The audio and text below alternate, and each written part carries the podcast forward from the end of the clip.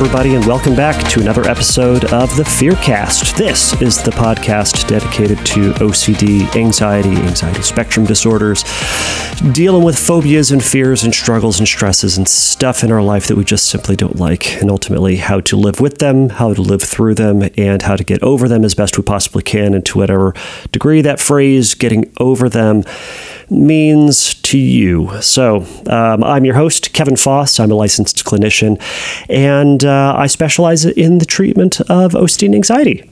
To no surprise, right? Well, uh, welcome back, everybody. If you are a previous listener, uh, thanks so much for returning. If you are a new listener, welcome for the first time. Hopefully, this episode won't be uh, too weird, but will be um, uh, exemplary of what this podcast actually is. So, for those of you who don't know, for those of you who do know, uh, this is a podcast that is uh, question and answer based. So if you have a question, um, go over to fearcastpodcast.com, uh, send it over through there. There's going to be a submit a question link there. Uh, I will get the question from you. Generally, it is about um, OCD and anxiety spectrum disorders, things like that. And um, I will answer them here on the podcast. And this episode is no different. I will be going over two, count two questions. Um, I know things have been getting really exciting. I've been answering two questions. I think I've answered two questions on the last three, including this one episode, because I've been getting a ton of more questions. So that's exciting. It's exciting for me that um, uh, uh, uh, that I'm getting a lot more questions. I wonder if it's indicative of the fact that more people are at home, more people are obsessing, they're getting in their head about things, and they're unable. Some folks are unable to go to their therapist as much, so they're messaging me. Either way, thank you all for considering sending in those questions. I'm delighted to get them and delighted to answer them. I should mention before moving on if you like the podcast, shoot me over a little review or go over to uh, iTunes or Spotify or SoundCloud or where, wherever else I have the podcast, wherever else you're listening to it right now. Um, write a little review, give me a little thumbs up, a star, a like, whatever it is that uh, is on that format. Um, it, um, as I've said before, it warms my dead little black heart uh, to uh, know that people are listening, um, and it ultimately helps other people to find the podcast. So, um, the best advertising as well, if this podcast could ever get is word of mouth. So if you like it, if you found it to be helpful in any way, um, tell a friend, tell a coworker, tell someone in your group, tell your therapist. Um, again, the more people who listen, the more questions come in. The more questions come in, the more I get to answer, and then possibly the more podcast episodes there are. So we're just going to keep doing these podcasts until I stop getting questions. So before I get into the questions, um, I had a session this past week with one of my clients, and uh, we were talking about slowing down. We were talking about getting some uh, uh, perspective and reevaluating some things in life. And the illustration that, that, that they were using was the idea of taking the time out to sharpen your axe before you go back and continue to try to chop down this tree.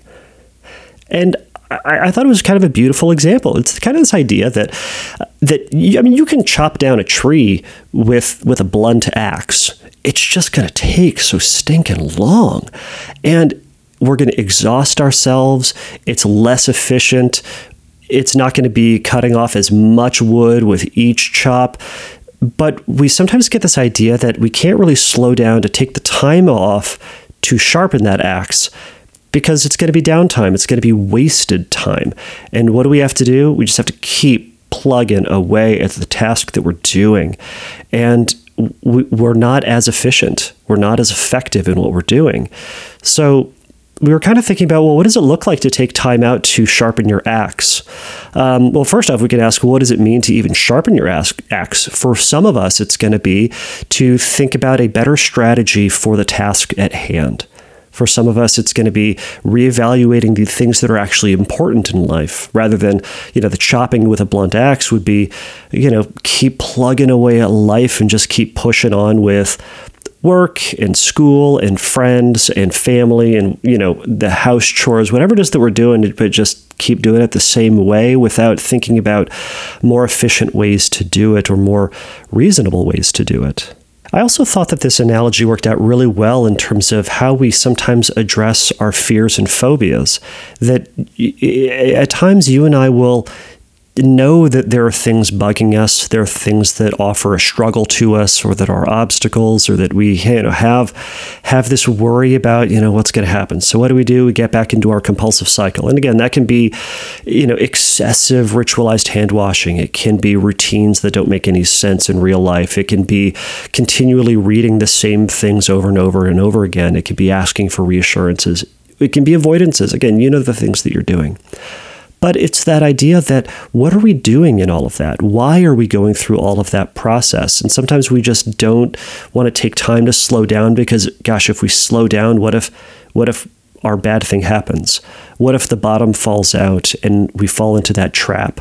What if if I slow down, I'm going to discover that thing is true. So I just need to keep my head down, keep working, keep moving on with my relationship, keep washing my hands, keep reading uh, my philosophy book. If I just keep doing this, I'm safe, right?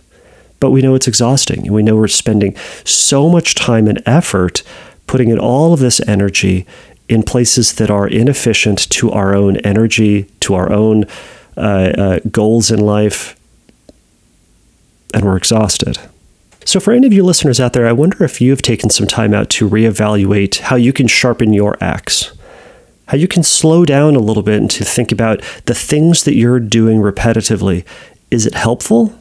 Are there better ways to do that? Not saying are there you know better, more efficient ways to wash your hands, um, but are, are, the things that we're doing, the chopping uh, with the blunt axe, is that getting us closer towards our goals, our values?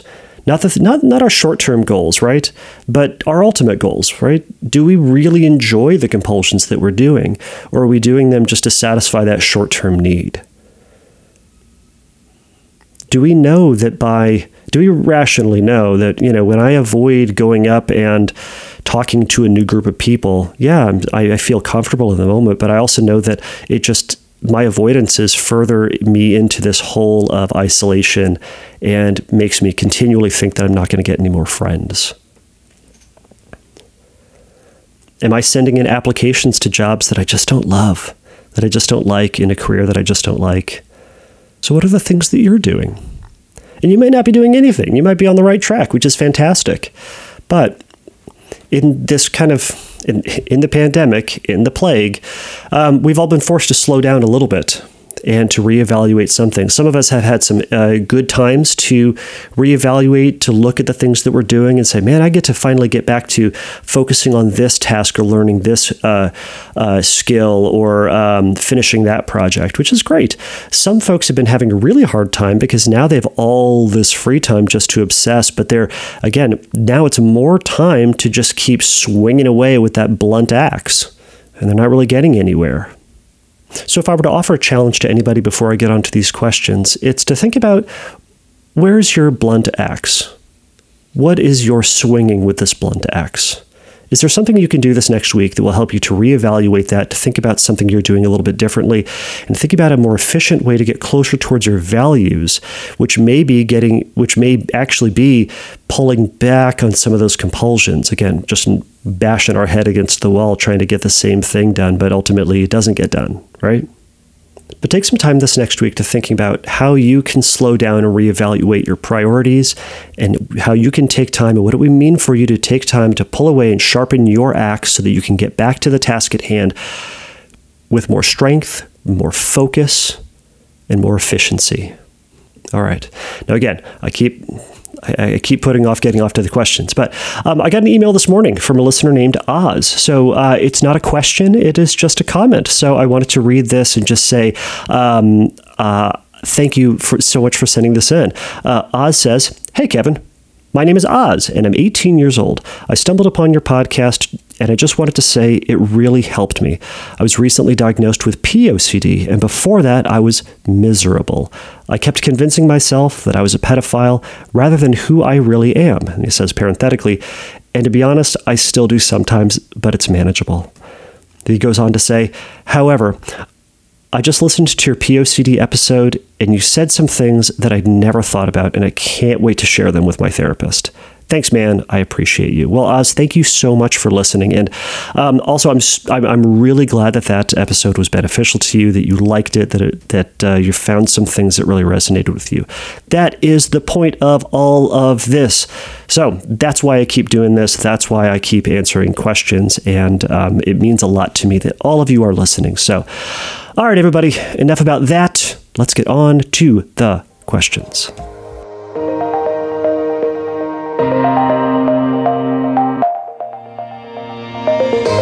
So, this first question comes from Maria. Maria says, Hello, Kevin. I hope all is well. In general, I've noticed myself having high anxiety over sinful situations as I am afraid of committing a sin, particularly a mortal sin. Um, separately from this, um, Maria emailed me secondly, or after this one, just to clarify that she is a Catholic. So um, I think that was also understood in the discussion of mortal sins, but she wanted to clarify Catholic. Anyhow, she goes on to say, one example is standing in line for confession. I'm terribly anxious that I may be trying to listen to the confession even though I don't want to. Another example is my mind spiraling out of control with thoughts of other men who are not my husband. I'm terribly anxious that I'm cheating on my husband even though I don't want to. My reactions to these thoughts are not normal. Rather than peacefully letting them go, I find myself rapidly blinking or shaking my head to get them away. I was told that this was due to fear rather than infidelity or wanting to sin. So, my question is from a therapist's perspective, are there any practical techniques I can practice to overcome this irrational state of mind? Thank you, and God bless. All right, Maria, thank you so much for this question. Um, it's a really good question. I really like these kinds of questions. Um, I find that I address a question like this probably every once every two weeks with a client or uh, uh, someone messaging me with a, with a question. Um, so these thoughts are really, really common. So first off, Maria, a couple of resources that I really recommend for you if you aren't aware of them now, and they're ultimately kind of related. One is called Scrupulous Anonymous. So, Scrupulous Anonymous is a group run by uh, Catholic priests. It's all, they're all Catholic priests, and um, it addresses directly, specifically, issues related to religious scrupulosity, and even more to the point, dealing with or addressing uh, their concerns from a Catholic perspective, a Roman Catholic perspective, I suppose. So they're online and they put out a um, a newsletter every every couple of months they send out a newsletter if you uh, subscribe to it.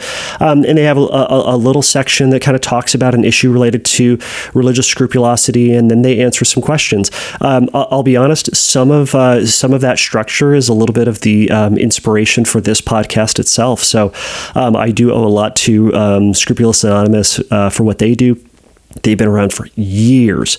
Uh, if you go back and listen to one of my episodes on the Scrupulosity series, the uh, the Faith and Doubt series, I interviewed um, uh, Father Tom Santa. He runs um, uh, Scrupulous Anonymous, and uh, he uh, is is brilliant. So I'd encourage you to listen to that. But he also wrote a book called Understanding Scrupulosity, and it's it is a book from top essentially from top to bottom with questions and answers along this line. So if you have questions, I would encourage you to check out that book.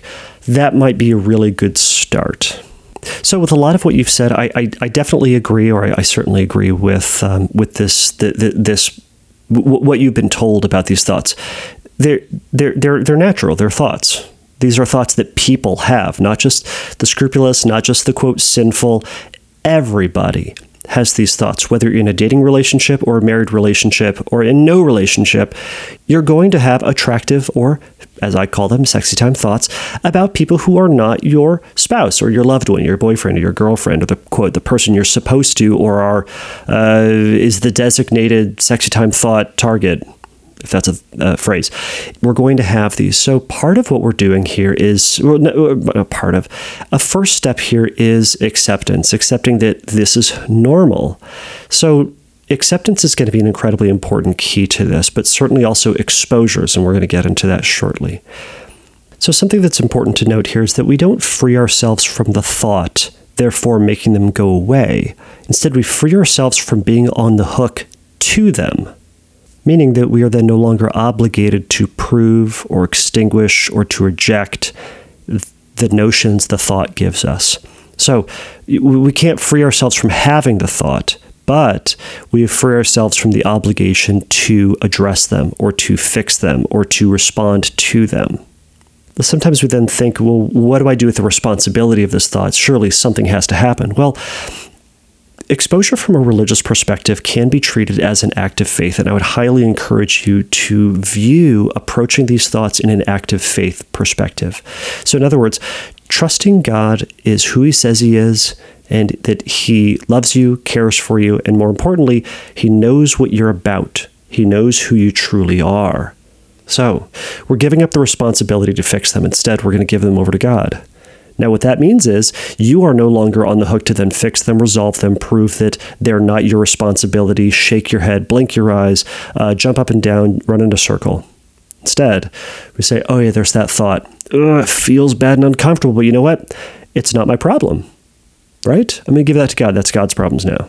And He's bigger than your problem, right? So you can use this as an act of faith. It's scary, and it's uncomfortable and maybe hard to do but we can start to take that perspective and it it again it takes us off the hook from that fixing position. So you asked for some tips. I got some for you so, the first thing is, I want you to discuss these problems with a trusted confessor who knows what's happening. That means that's someone who understands what OCD is, who knows the history of your problems, who knows who you are and your intentions. And you can discuss that with them because they are going to be able to consistently give you some advice from a spiritual perspective on how to approach and manage and deal with some of these thoughts. Again, from a spiritual perspective. I have a sneaking suspicion that you've already done this, though. And I'm willing to bet, you kind of alluded to this, that that confessor, that priest, that pastor has said these thoughts are fine. So if that's the case, we're going to trust those words, trust that idea, and then emotionally put that into practice. Secondly, I also want you to extend self compassion. You aren't perfect. You have a human brain and you have OCD. So, what does that mean? It means that you and I are going to have a strong sense, from a human perspective, you and I are going to have a strong sense of doubt, questioning, judgment, guilt, and shame. And OCD is going to give you a strong sense of self doubt, questions, judgment, guilt, and shame. So, you can remind yourself in this, you can say, you know what, self, I'm human, and these are human thoughts. God knows who I truly am. Now, this is part of an acceptance perspective. If that is sometimes turned into a compulsion, ultimately saying, I'm okay, nothing bad is ever going to happen because of these thoughts, then we need to shift those into a compu- into an exposure, and that's going to be something to talk about. But extend, extending that compassion to yourself if this if this idea helps you to take yourself off the hook from beating yourself up or raking yourself over the coals for the fact that you have these thoughts you may or may not be taking that perspective, but if you do, you need some self compassion. The next is the next tip would be to acknowledge your core intention. Now, this can help you to develop this firm grounding to then take this leap of faith into exposure. So think about do you want to have these thoughts or are they thrust upon you? Meaning, are they intrusive thoughts or are you seeking out these sexy time thoughts about these other men? Well, you already said you don't want to. So, therefore, these are intrusive thoughts, and therefore OCD.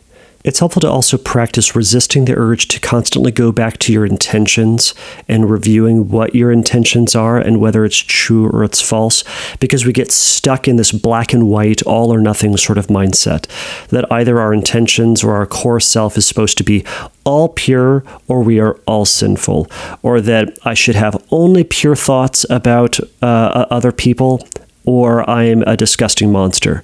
Instead, you and I, everybody is kind of stuck in this gray area. We generally, for the most of us, the most part of us, right?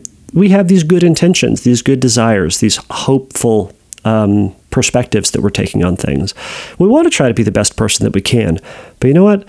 We're human. And sometimes we do things and think things and act in ways that we just don't like and just don't want and don't intend to. But you know what? That's kind of what we do. And it's also, there's a certain part of us that kind of likes doing things that we're not supposed to do. If we, if it didn't feel good to do things that we're, quote, not supposed to do, we wouldn't do them, right? There may be a small part of you, if we think about it and acknowledge it, that enjoys thinking about other people. You might enjoy thinking about men who are not your husband. You know what that is? That's human. Obviously, that's not what you want, as you've said. And I think that for a lot of us, if we could take that little part of us and just snap our fingers and make all that go away, we would, um, because that would help us get towards our, our, our main and central and, and identified value. But you know what? We can't. Despite all of our efforts, we can't. So, what do we do? We're stuck in this middle section. And that's part of partially where that uh, identifying what our direction is, our core intention, that we're trying to be the best that we can while extending self-compassion to ourselves self self-compassion self anyways you get the idea. It's extending compassion to ourself when we don't live up to those. That's okay. So we pick ourselves up and we keep moving forward also, remember, OCD has us think and obsess on the worst thing for us. So often, our OCD fears, or our fears in general, can highlight our true desires and what we really value. You don't want to cheat or commit a mortal sin. So likely your brain is saying, don't do this thing. This would be awful. So think about this all the time so you can avoid this.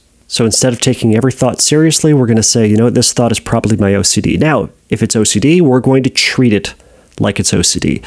So I'll talk about one phase here. The second phase is going to be the exposure phase. And I'm going to encourage you to work with a therapist on crafting the right exposures and the specific exposures for you to further lean into that fear. There's going to be some specifics and some discussion on what your values are and what's acceptable to you and what you're willing to tolerate and things like that. So I'd encourage you to chat with a, a, a licensed uh, professional on that. The first phase, though, is going to be the response prevention phase. Now, remember, it, there are two parts to exposure and response prevention the exposure and response prevention. If everybody listening to this podcast only did the response prevention part, you would do pretty stinking well. Because life is going to give you exposures, right? You, in the course of living your life, you're going to confession because that's the type of person, that type of lady you want to be and you're going to find exposures because unfortunately we can't just be we can't craft our world reasonably to never have exposures. So you've got exposures. So in the response prevention phase we are intentionally holding and pulling back and pulling away from our compulsive thoughts actions intentions urges that are trying to help us resist or minimize or destroy that sense of fear.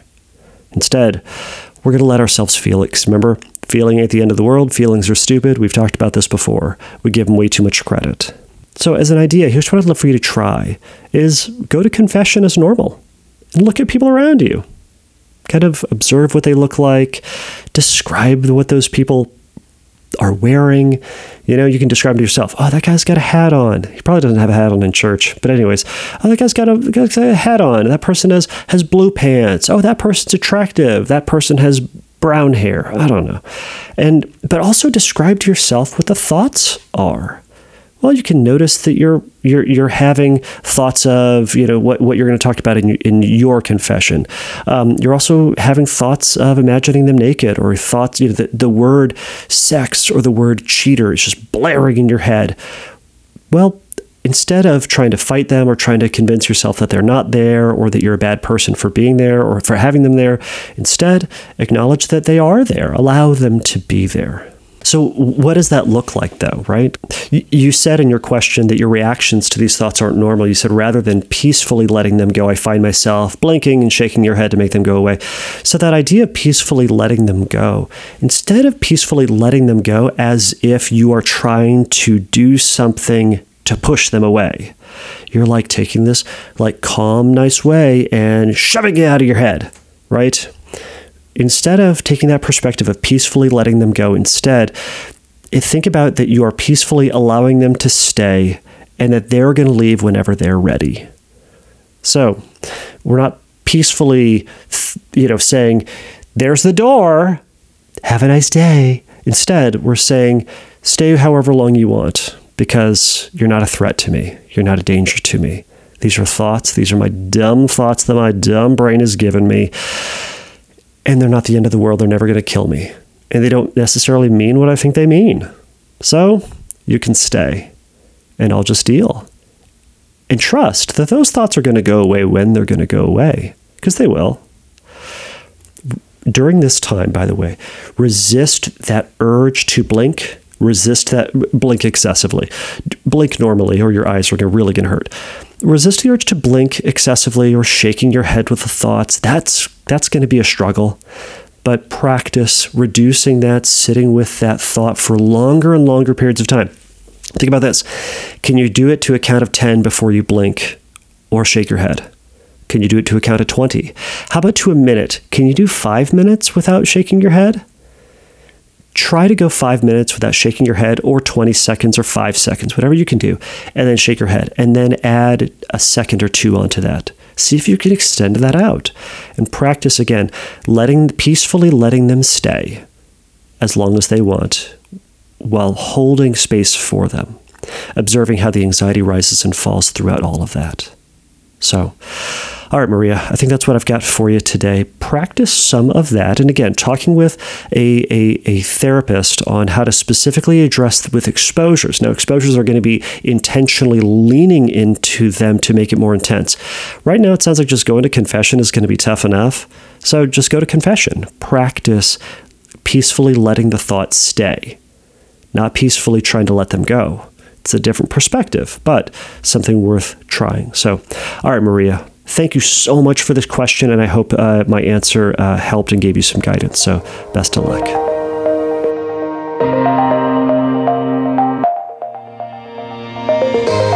All right, so this next question comes from Michelle. Michelle says Hi, Kevin. I'm an avid listener of your podcast and have been struggling with ROCD and HOCD since last summer.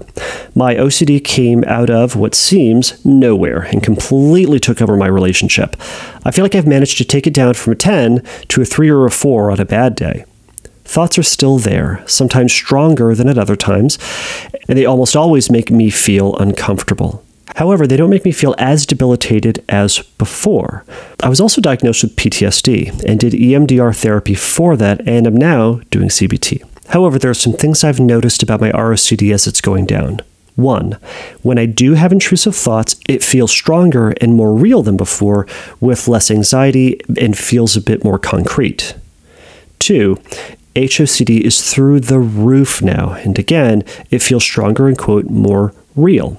I also feel like I'm never going to be normal again, never going to be happy in my relationship, even though I'm very happy with my amazing boyfriend. She then says, like I'm lying to myself about wanting to be with him. However, I've fought against ROCD for so long and I'm confident in us.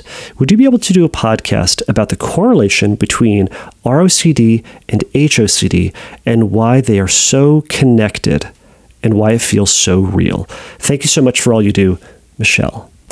So, Michelle, thank you so much for that question. And yes, unfortunately, there is this strong overlap between ROCD and HOCD. And gosh, it just feels like those two are custom built for one another, just tailor made for their own existence. And they feed off one another, they encourage one another, they validate one another.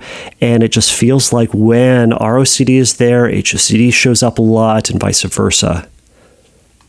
And it's incredibly frustrating. You are certainly not the first person to have, have experienced that. These two are really custom built for one another, as I said. The the only other one, the only other uh, um, kind of uh, uh, one that can fit into that Venn diagram that fits really perfectly is is POCD. So POCD and ROCD show up a lot. POCD and HOCD, I'll see them. Sometimes we'll get lucky and we'll see the trifecta of all three.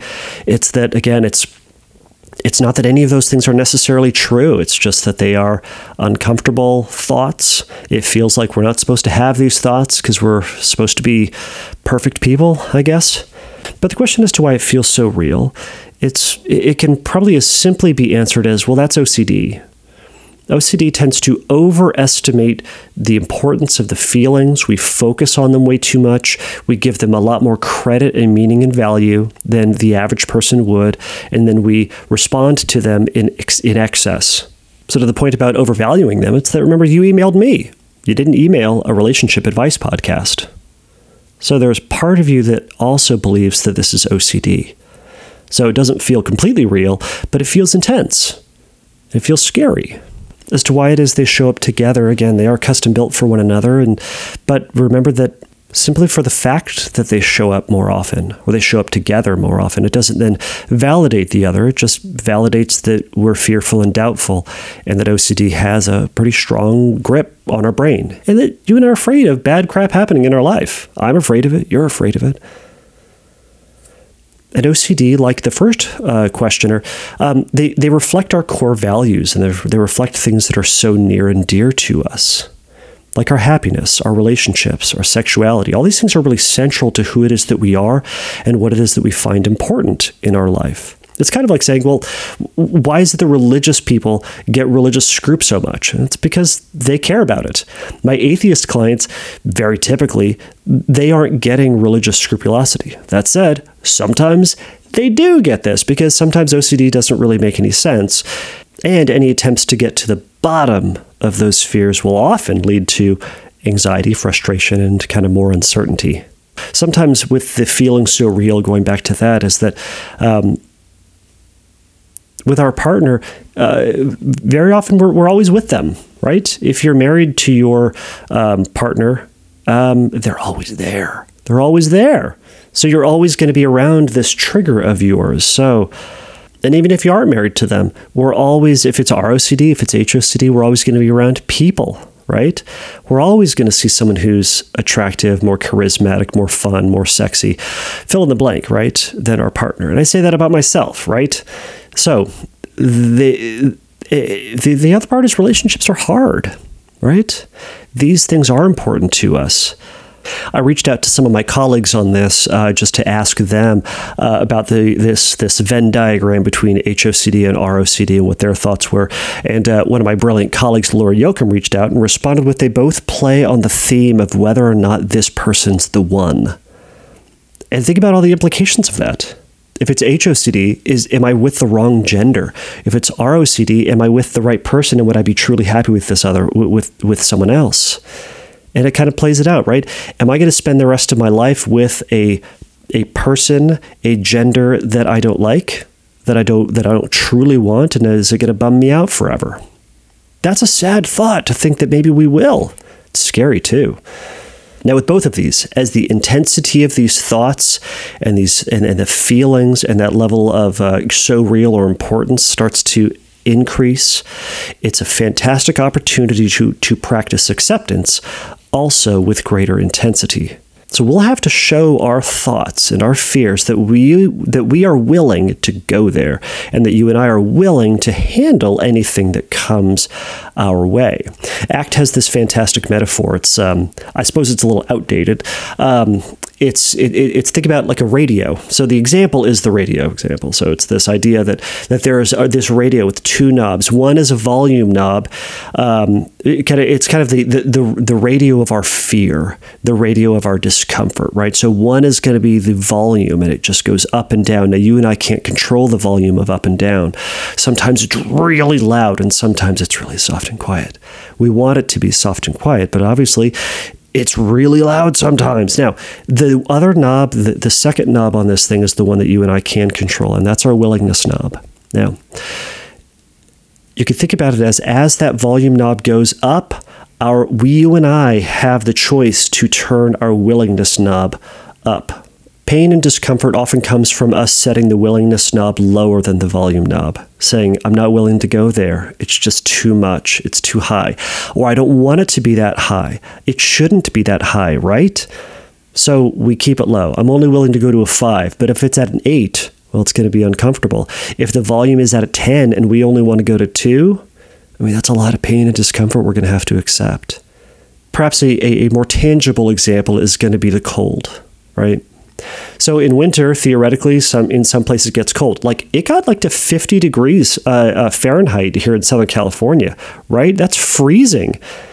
I know I've had clients in like Montana who um, like their the temperature there goes to like negative 40, which I don't even know what I don't even know what that means. Negative 40 doesn't make any sense. Anyways, so when it gets down to like ugh, like 50 out here, it's crazy. Um, am I willing to deal with that that temperature, right? Now, it's going to be really cold if I go outside. It will. But am I willing to put on a jacket? Well, maybe I say, well, I'm only willing to put on a long sleeve shirt. Well, if I go outside, it's really going to still be cold. So if I go, you know what, I'm not willing to put on any more clothes, well, then I'm going to have to deal with the fact that I'm going to be really cold still.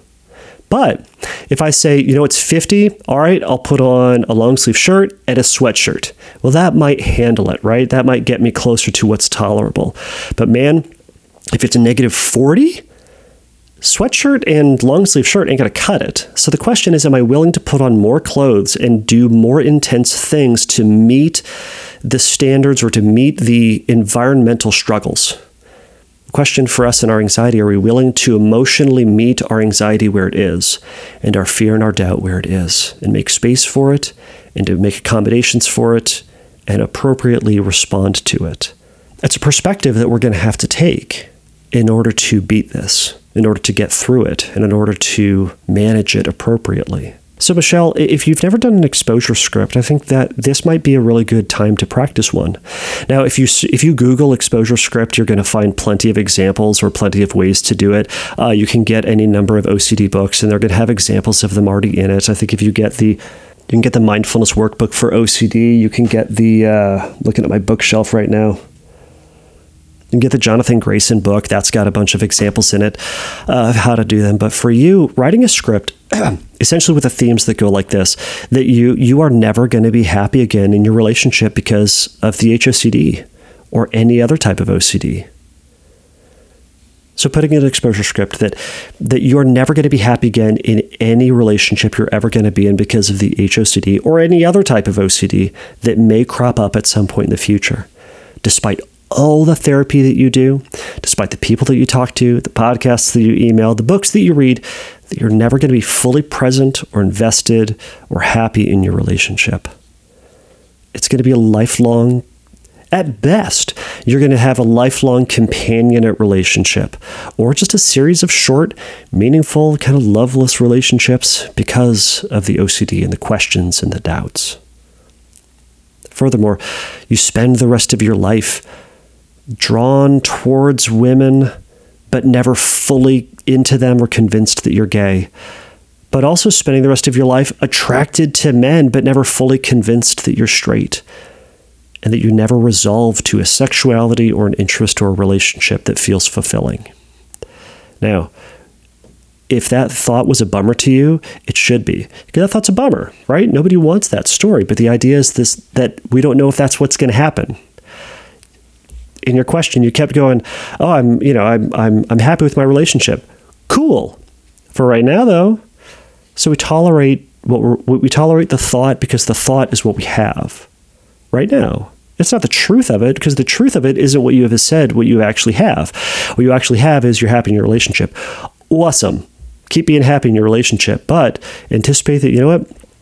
Maybe I'm going to discover this thing about my relationship in the future. I'm going to have to sit with that anxiety of that thought and instead live with that thought, but go continue enjoying your happy, awesome relationship. It's a combination of those two things. This is increasing our willingness to have these gross, disgusting, uncomfortable thoughts, and you're turning up that knob or you're putting on more clothes to manage the cold, right? So, keep pushing into those thoughts and those feelings. And I hope that this answer makes sense. Hope this guidance makes sense. Um, if you haven't found a therapist or aren't working with a therapist right now, I'd encourage you to give it a try. But thank you so much for the question, and I hope it helped. All right, everybody, thank you so much for making it through this episode of the Fearcast. This is episode 45. I'll tell you, whenever things get to like a five or a zero, it feels more official. It feels like we've made a, a, a benchmark. I think I'll feel this way when I get to 50. Uh, it's just a surprise that every time I keep doing these, the number keeps going up. And that sounds silly, but um, it's quite a surprise. So, again, thank you all for listening to this. Um, if you have a question for a future episode and would like me to uh, answer it, um, shoot it to me over at fearcastpodcast.com. Um, you can also go check me out at um, Instagram. I am Fearcast Podcast uh, over there. Uh, I have not been good at posting things, but uh, I do have a backlog of a bunch of stuff you can check out. But um, if uh, enough people hound me, I will start posting again. Um, but more importantly, um, check me out there. If you have any other feedback for these questions that you would like me to add to a future episode, um, message me at fearcastpodcast.com. Um, I would love to add other advice or guidance that all of you or some of you think are important or helpful, or if I missed something.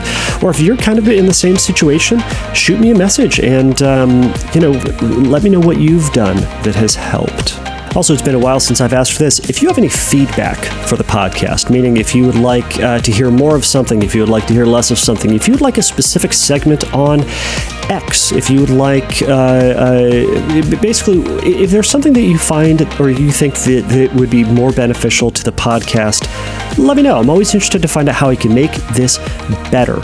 Um, so shoot me a message over there, over at the pod, or excuse me, shoot me a message over at the website, and I'm happy to take those into consideration. All right, everybody. Uh, please remember that the Fearcast is not a substitute for psychotherapy. If you have questions about uh, how to get better and how to get connected with a therapist, go over to fearcastpodcast.com.